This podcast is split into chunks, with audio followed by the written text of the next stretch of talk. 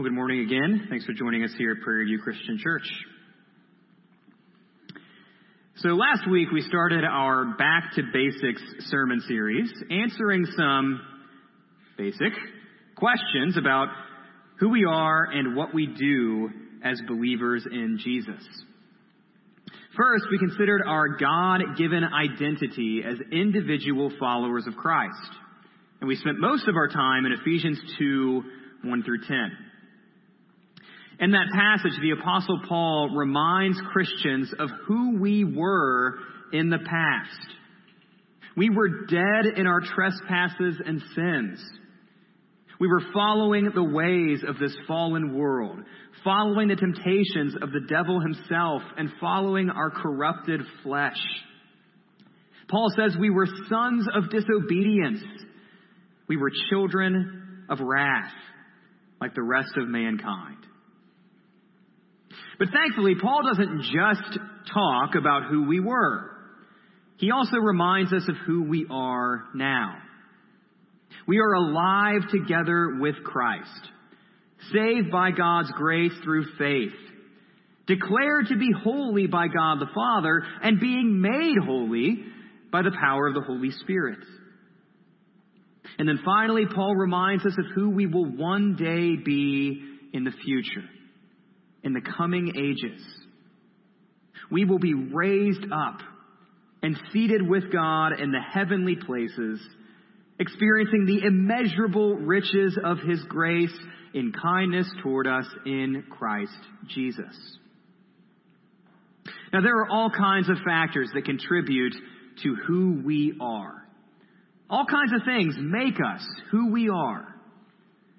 But we Christians know that our identity in Christ is by far the most important thing. But now that we've covered our individual identity as believers in Jesus, what about our corporate identity? Our collective identity as a church? What happens when you cram all of these justified, sanctified, soon to be glorified individuals into the same room? What is our relationship with each other? And how do we live in unity in the midst of all our differences?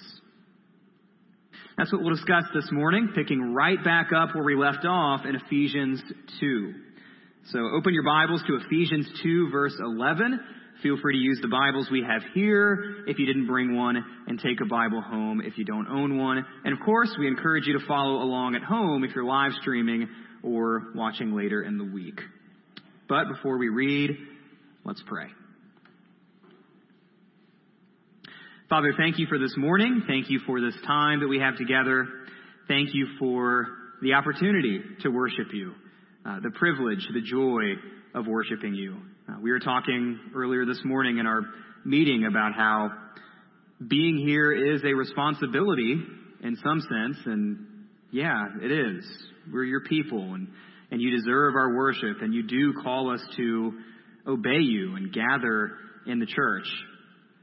But even though it's a responsibility, Lord, remind us that worship on Sunday morning is a joy. It's a privilege. It's an opportunity.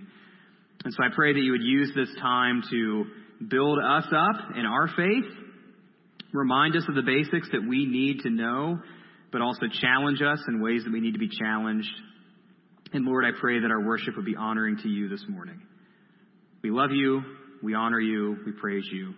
We ask this all in Jesus' name. Amen.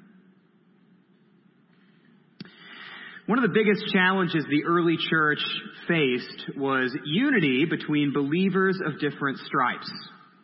And that was especially the case for Jews and Gentiles.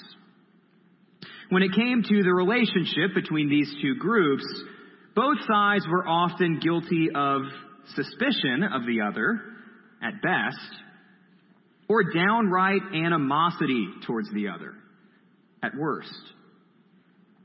The Israelites were God's chosen people. They had Abraham and the promise. They had Moses and the law. They had David and the throne.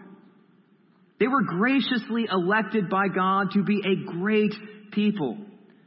They were uniquely called into a close relationship with God that no other nation on earth could claim. And two of the most visible examples of the Jews' separation from everyone else were the covenant of circumcision and worship at the temple.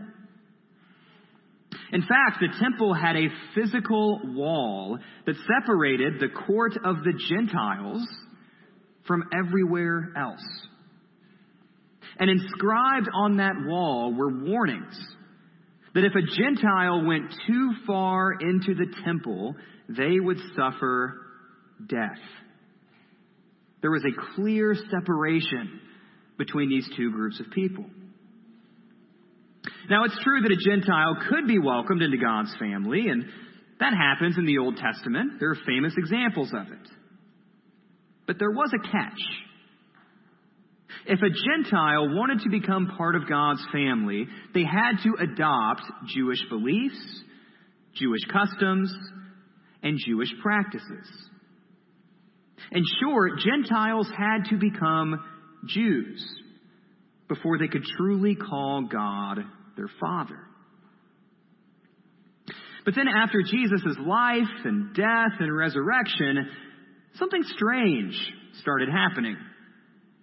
The very Jewish apostles would go out, preach the gospel, often starting in the synagogues, and Gentiles would repent of their sin. Gentiles would believe in Israel's Messiah. And when these Gentiles believed, they would receive the gift of the Holy Spirit, the same way believing Jews would. So throughout the book of Acts, the apostles started to realize that apparently these Gentiles didn't have to become Jews to become part of God's family after all. It turns out that faith in Jesus is enough. So as this plays out, all of a sudden, the early church starts to get surprisingly diverse. It's filled with people from different ethnic makeups, religious backgrounds, and cultural practices.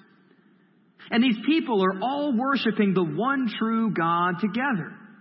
They're all taking communion together. They're all being baptized together. They're all being discipled together. Now you hear that and you think it's a beautiful picture. Well, yeah, it is a beautiful picture.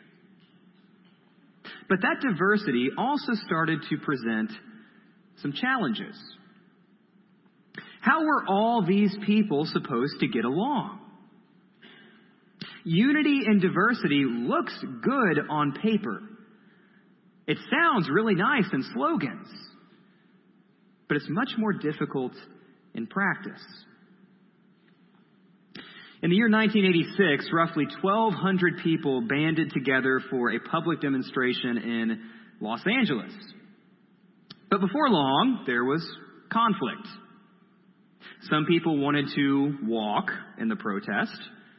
Other people wanted to ride in cars. Some wanted a dress code. Others didn't. There was an election to solve these problems, but the election was declared invalid because the group couldn't agree on who was allowed to vote and who wasn't. Eventually, every single person there went home angry. Now, what kind of event was this, you may ask? It was a peace march. The lesson is this maintaining unity amongst many very different individuals is hard work.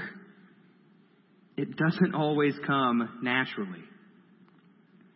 And maybe that's part of why Paul wrote what we read in Ephesians 2, starting in verse 11.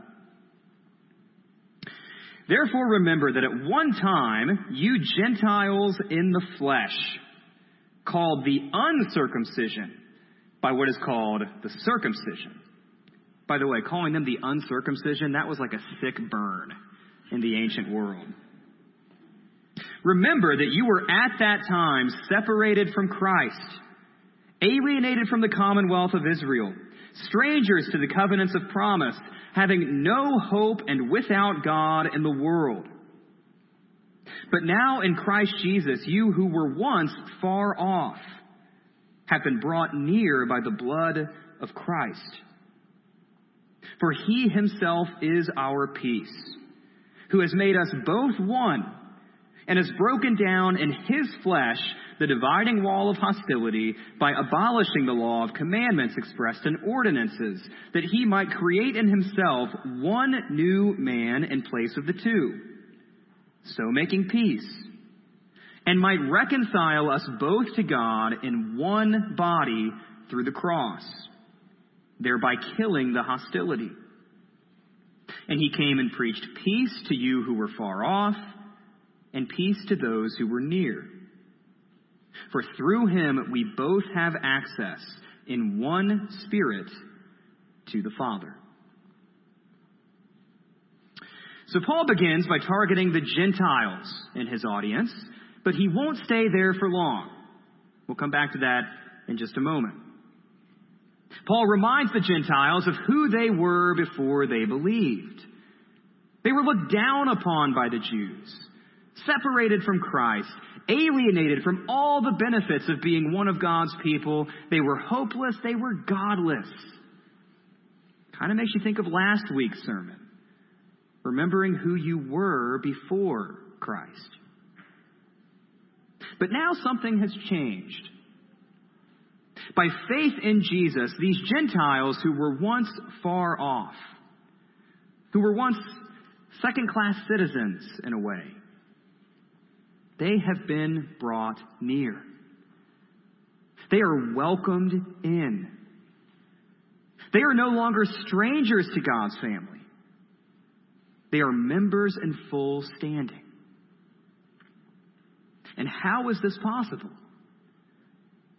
The blood of Christ on the cross for their sins. The blood of Christ on the cross. Jesus Christ has brokered a peace treaty between these two drastically different groups of people. The wall that once separated them has been torn down. But Paul's not talking about the physical wall around the temple. He's talking about the wall of the Old Testament law, namely the practice of circumcision that once divided Jews and Gentiles. Thanks to Jesus, these ordinances no longer prevent Gentiles from having a full, authentic, reconciled relationship with God. These ordinances no longer separate Jew from Gentile into two different classes of people. For all who believe in Jesus, these ordinances, the Old Testament law, is no longer a condemning standard. It's no longer a heavy burden. It's a helpful tool. These two different people groups have been called together into one new man by faith in Christ.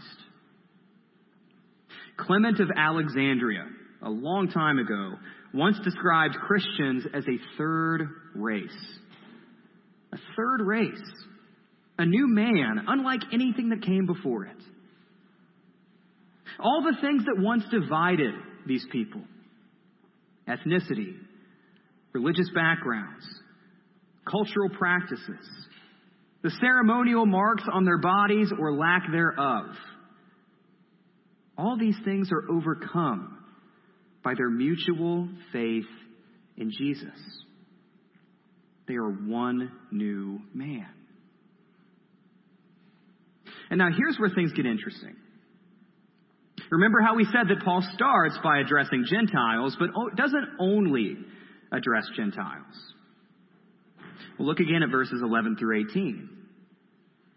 If you pay attention, you'll see that Paul starts to sneak in words as the verses go on. Words like us and we and our he argues that both Jews and Gentiles are reconciled to God through the cross.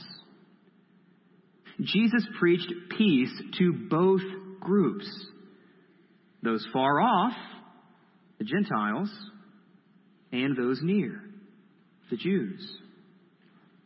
Both groups have the same access to the Father in the Holy Spirit. Now, what's so interesting about that? What's the big deal about that? Well, it's this Paul is leveling the playing field between believing Jews and believing Gentiles. Both groups needed Jesus. Both groups needed the cross. Both groups needed their sins to be forgiven. In short, there are no second class citizens in the church. There are no second class citizens in the family of God. All are saved by God's grace. And all are saved by God's grace alone. Continuing in verse 19, Paul writes So then you are no longer strangers and aliens, but you are fellow citizens with the saints and members of the household of God, built on the foundation of the apostles and prophets, Christ Jesus himself being the cornerstone, in whom the whole structure, being joined together, grows into a holy temple in the Lord. In him you also are being built together into a dwelling place for God by the Spirit. So anyone who believes in Jesus, Jew, Gentile, past, present, first century Israel, or 21st century fishers, everyone in between, no matter how alike, no matter how different we are. By faith in Jesus, we have been reconciled to God. We are citizens of the same heavenly city, children in the same eternal household. And no matter how much or how little we might have in common, we have been reconciled to each other thanks to the gospel. It all rests on who Jesus is and what Jesus has done. By his life, his death, his resurrection, Jesus has reconciled us to the Father, reconciled us to himself, and reconciled us and given us the Holy Spirit. But we've also been reconciled to each other. We're growing into a temple. We show the world what it means to worship the one true God by our fellowship by our unity. We do it all together. Showing the world what the one true God is like, reconciled not just to Him, but reconciled to each other. Brothers and sisters, friends, fellow servants, cat people and dog people, reconciled to each other by faith in Christ as we have fellowship with God, which we really do by Jesus' life and death and resurrection, we also have fellowship with each other, no matter how different we might be. So, if I had to sum up last week's sermon, I'd use the phrase set apart. As individuals, we've been set apart by God for God. We're justified. We're being sanctified. And one day we'll be glorified by grace through faith. But if I had to sum up today's sermon, I'd use a different phrase. The phrase is called together. Called together. We're set apart as individual believers, but we're called together into churches. In the words of theologian Michael Horton, salvation is personal, but it is never private. There are no lone wolves. Despite our differences, our disagreements, our quirks, and our baggage, and I'm sure we all have our fair share, we are called together by God. We are a family. You might not have anything in common with the two people who got baptized today. No similar interests, no similar hobbies, no similar political opinions, different personalities. You might be as different as you can imagine from those two people. But you have more in common with that fellow believer than you do with someone who is exactly like you and yet is not a follower of Christ. You have more in common with that fellow believer than with anyone else. That is our unity. That is who we are. So if you haven't picked up on it yet, the big focus of this sermon is unity. And part of the reason I felt the need to really focus on that this morning is the current climate that we live in. The societal, political, ideological climate that we all inhabit. I think we can all acknowledge that we live in an incredibly, exasperatingly, mind numbingly divisive time. Polarization, as the experts call it, feels like it is at an all time high. Everyone is expected to hold the right position on everything, at all times, from the famous celebrity to the anonymous stranger on the street. Not only that, it seems as though we're being constantly pushed to the extremes with every issue. And there's never any middle ground. Whether it's social tensions or culture war battles or political debates or COVID controversies, there is ample opportunity for us to disagree with one another, to judge one another, and divide from one another. The world and the devil himself are quite good at building walls between Christians and within churches. They don't need our help. So perhaps the most basic thing we can remember at a time like this is who we are. Set apart as individual believers, but called together into a church. Don't forget the power of the cross to turn enemies into friends, strangers into siblings, and aliens into citizens. Jesus Christ is our peace. We are one new man in place of the old in Him, a third race. Jesus has torn down the dividing wall of hostility between believers of different histories and different practices and different opinions in order to unite us together. Not so that we can rebuild old hostilities, rebuild old rivalries, revisit old tensions, or so that we can invent new ones or construct new ones. Our mutual faith in Jesus is stronger than our different personalities. It's stronger than the latest outrage that we're told to care about. It's stronger than all the things the world tells us we should divide over. And if it isn't stronger than those things, if our unity as Christians, if our unity as a church runs no deeper than the unity of a sports team, or a biker gang or a book club. If our unity runs no deeper than that, then you can't blame people for assuming that this gospel we preach maybe isn't as powerful as we say it is. If it can't bring us together. In the words of N.T. Wright, maintaining Christian unity is not just a matter of preventing squabbles and hurt feelings within the church. That's part of it, but it's not all of it. He says it is part of essential Christian witness to the one Lord.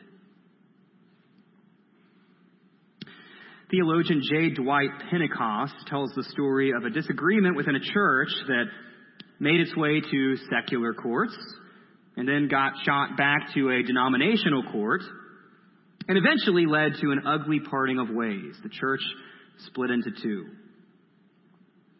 And supposedly, the straw that broke the camel's back was when an elder received a smaller slice of ham at a church meal than the person seated next to him. Now, that may sound like an especially silly and trivial example of division. That we would never divide over something so inconsequential as a piece of ham. However, many of the things that we are tempted to divide over may end up, in the eternal scheme of things, proving to be silly and trivial as well. The problem of division in the church is nothing new. And the temptation that we face to divide for foolish reasons isn't going to go away this side of Christ's return. Paul once wrote to a particularly divided church in the city of Corinth.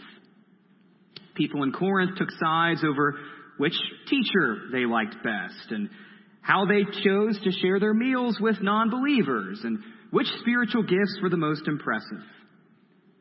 Disagreements turned into lawsuits between siblings in Christ, and interpersonal conflict even started to spill over into their practice of communion, started to hijack their gathered worship, which we'll talk about next week. So it's no wonder that Paul writes what he does in 1 Corinthians 12, verses 12 and 13.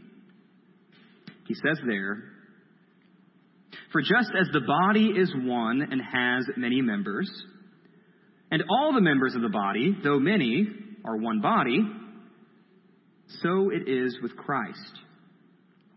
For in one spirit we were all baptized into one body. Jews or Greeks, slaves or free, and all were made to drink of one spirit. So the church is a body with many members. We're all different, but we all play a role in the church's health. We're diverse on our own, but unified in our larger purpose. In one sense, we're independent of each other. But in another sense, we can't function or thrive without each other.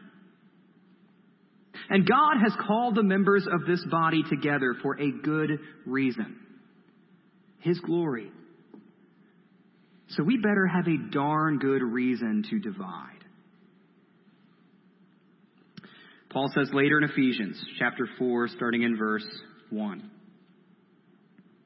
I, therefore, a prisoner for the Lord, urge you to walk in a manner worthy of the calling to which you have been called, with all humility and gentleness, with patience, bearing with one another in love, eager to maintain the unity of the Spirit in the bond of peace. There is one body and one Spirit just as you were called to the one hope that belongs to your call.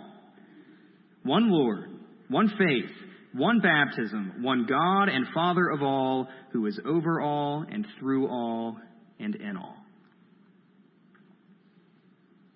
We're not going to agree on everything this side of heaven. If we could, Paul would not have needed to write these words. Sometimes we really do have to learn to bear with one another. And yes, there are some things that we really do need to agree on. There are fundamental truths and essential practices of our faith that we have to be on the same page about to honestly call each other brother and sister, or to peacefully worship in the same church. Some things really are worth dividing over.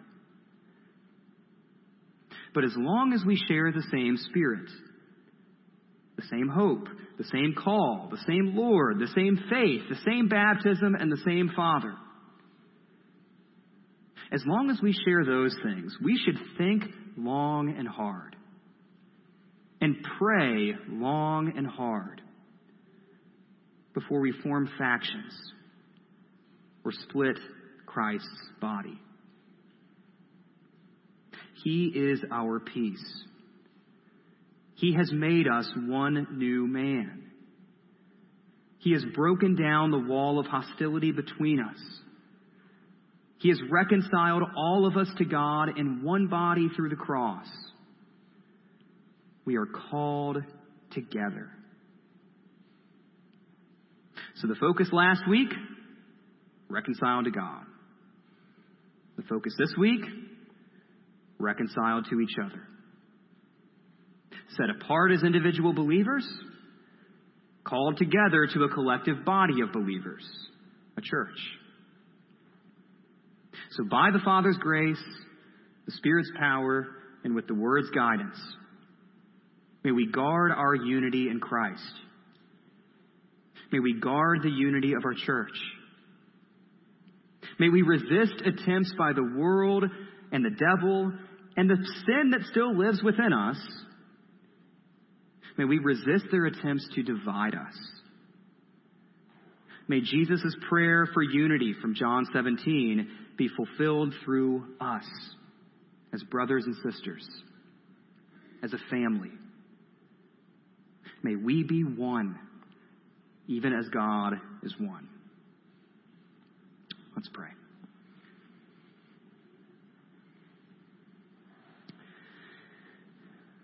Father, thank you again for this day. Thank you for the opportunity to read from your word.